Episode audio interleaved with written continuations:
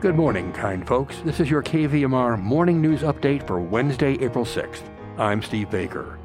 Remembrances of COVID 19 local deaths.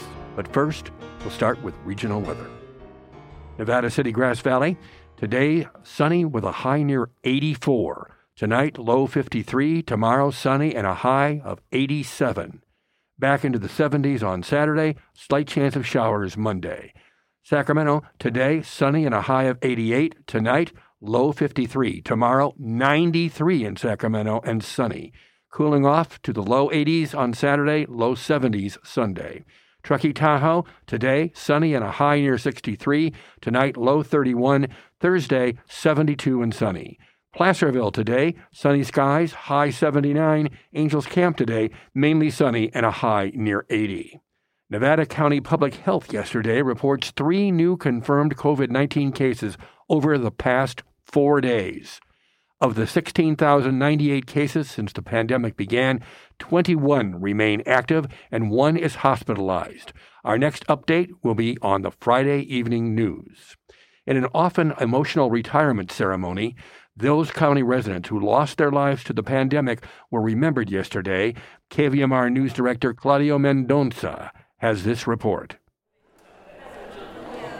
A small group gathered in the lobby of the Rood Center in Nevada City to celebrate the retirement of the Nevada County COVID 19 Remembrance Memorial Sculpture.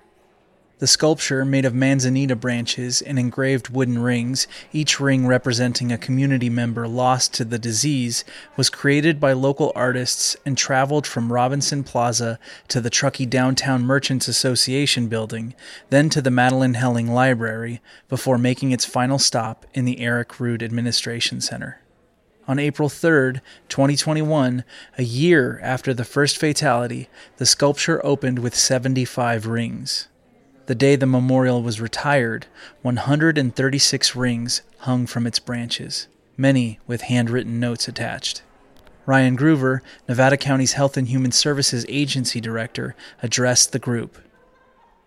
First of all, I'd, I'd like to thank Alicia, Peggy, and all the craftspeople and artists who worked on this beautiful memorial.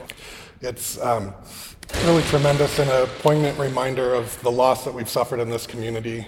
I think one of the tragedies of this community, uh, in addition to the loss and the nation writ large, is the tendency to minimize that loss because of the older demographic that tends to get impacted by the most severe consequences of COVID.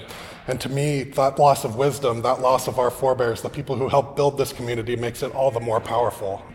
Passing this memorial, reading the tags, so many people were robbed of that one more day with their loved one. So many of the people on this tree were robbed of the ability to pass away surrounded by loved ones peacefully the way they deserve to. And so to me, this represents tremendous loss for so many in our community. But the other thing it represents when I look, look at it is the incredible work of the people that kept so many off of this tree. So many people that did get to spend that last evening with their loved one, got to spend precious more days and years with their loved ones, and who don't have to pass away in isolation because of that tireless work in the face of uh, excruciating hours, immense personal sacrifice, and often hostility from some parts of the public. I'm proud and honored to have been part of this team and part of this response. Nevada County's Deputy Public Health Officer, Dr. Glennah Trochet, was also in attendance, and she expressed her hope that no additional rings would have to be added to the memorial. I feel such sadness, but also hope so many of these folks died in the early days when we didn't know anything about this virus and when we were struggling to figure out what to do. And I, I read the notes of children who've lost their grandparents. And I hope that that is something that happened two years ago, a year ago, and won't happen again. Because now we do have tools to protect ourselves. We have vaccines, we have medications, and I'm hoping that we will not need to add any more names or notes to this memorial. The sculpture can be viewed in the lobby of the Eric Rood Administration Center until the end of this week. Thanks, Claudio. In our good news department, the Nevada County Community Library is announcing a new project to give every newborn child born at Sierra Nevada Memorial Hospital a gift of their first book. The project is in collaboration with the Sierra Nevada Hospital Foundation and was inspired by the Read Me a Story Foundation, which gives children a new book each year at their Well Child visit. This program is designed to promote early literacy and remind families the library is a welcoming and engaging place for them. Dawn Schultz, she's the manager of the Family Birth Center, says she's happy to be partnering with the library on this project and explains the families are so happy to receive an extra special gift to take home for their new baby.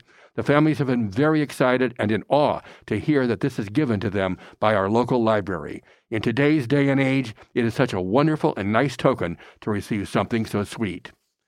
Research shows that when parents read to their baby, they are not only building a bond with the little one by hearing their voice, but they're also building language skills and setting the foundation for early literacy skills. Each board book includes a bookmark with a selection of children's titles they can check out from the local library branches, along with early literacy tips. Current titles that are provided to new parents and their little one are written by the lovable author and illustrator Sandra Boynton and are available in both English and Spanish. Good news indeed.